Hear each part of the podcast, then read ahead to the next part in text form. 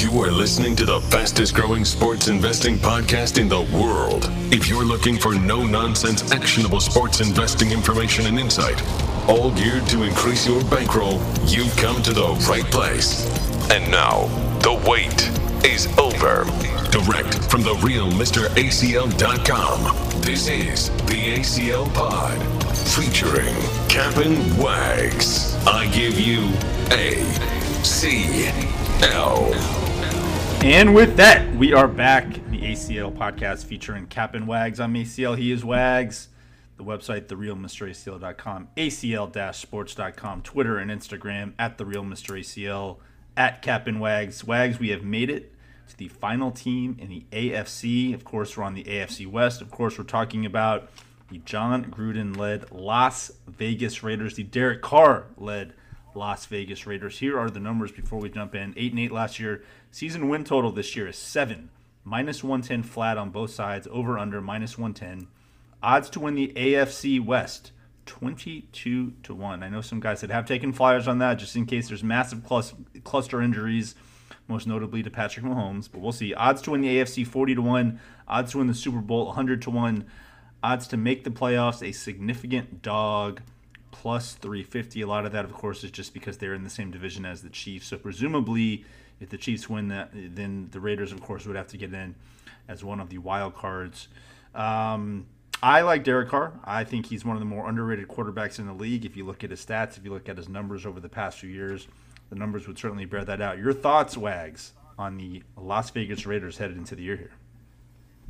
Yeah, I mean this Jon Gruden led team uh, should look. This should be the year where Gruden has his so-called touch on this team, right? It should be felt. He's in his fourth year.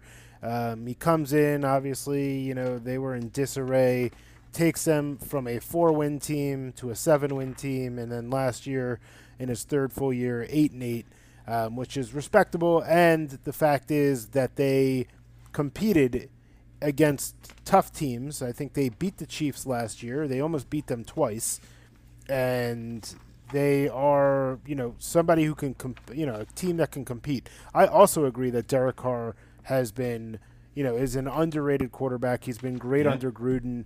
Uh, we, we we both know somebody who who played in the league, um, yep. played with Carr, who speaks incredibly highly of him, not only as a person but his work ethic and just how he performs on the field. So, um, you know, maybe that skews my opinion of him uh, a little bit more favorably because uh, when you have that, but, you know, this person's also played with, um, you know, Super Bowl winning quarterbacks and, and, and things like that. And, and he speaks, you know, even more highly of Carr. So, um, very cool about that. Uh, as far as their offense, you know, they, they lose three linemen um, they lost their left tackle, their right tackle, and their center. So um, we'll see how they fill those gaps. Um, mm. You know, they they bring in uh, Denzelle Good. Um, you know, they got Alex Leatherwood. I mean, uh, these guys, they're they're you know a lot of them are young. I mean, what Richie Incognito's on the line, so I mean you got a little crazy there. Um, but how are they going to block? Uh, they they do have you know I see Henry Ruggs having a breakout year this year. I think he's fast. He gets open. Um, arguably one of the fastest receivers in the league, if not the fastest. Um, you know I, I, would love to see uh, him and and Tyreek Hill and and DK Metcalf, all these guys race. Um, but uh, he's up there. Um, but you know beyond that, beyond Ruggs, Bryan Edwards, Hunter Renfrow. Um, you know, they pick up John Brown from Buffalo and and, and Zay Jones. Um, you know, who who's going to step up behind behind these uh, behind Ruggs?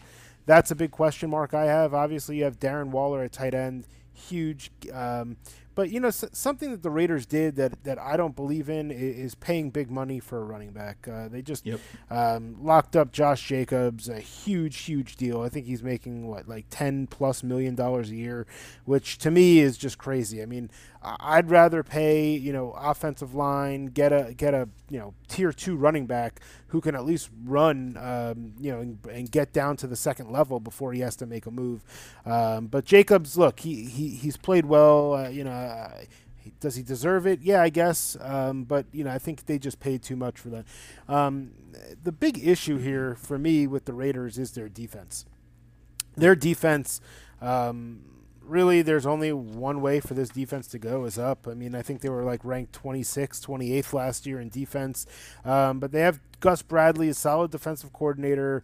Um, these guys aren't going to get confused because he calls pretty basic defenses and, and he, you know, but he, he coaches technical football. Um, so I, I think, you know, he's someone who will get them back.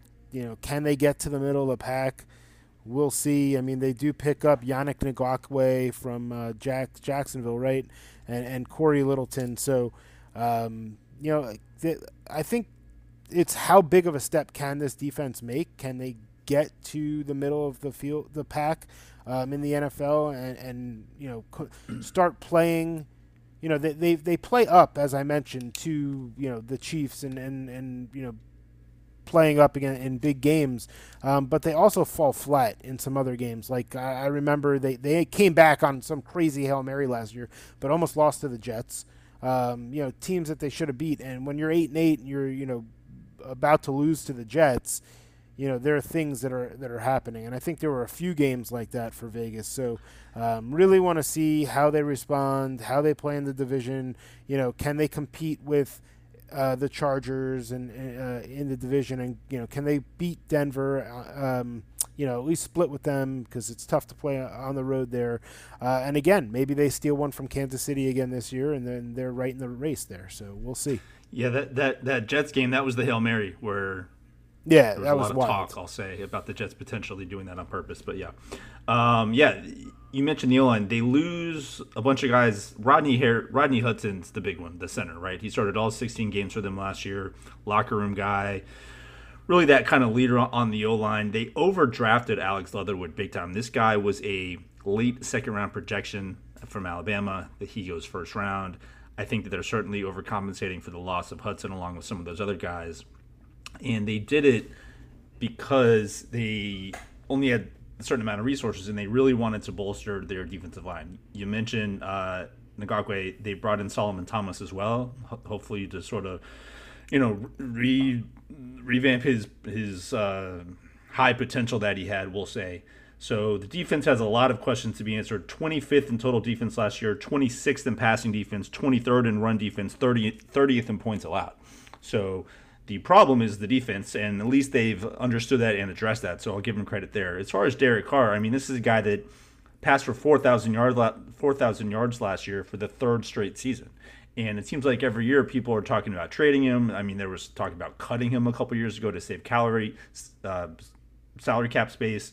And if the defense could just be average, this is a team that won eight games. I mean, this is a 10 11 win team.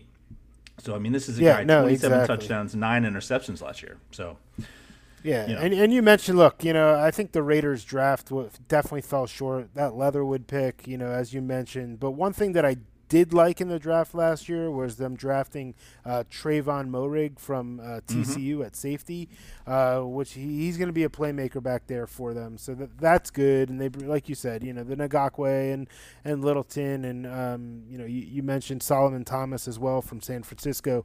So you know, if these guys can step up, and like I said, get to the middle of the pack in defense, you never know what can happen on you know with this offense with you know Derek Carr, who we both believe is underrated.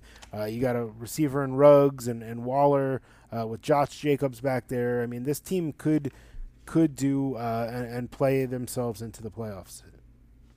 yeah, I I mentioned as far as scoring, 27 points a game last year. That was good for 10th in the NFL. The problem was red zone scoring.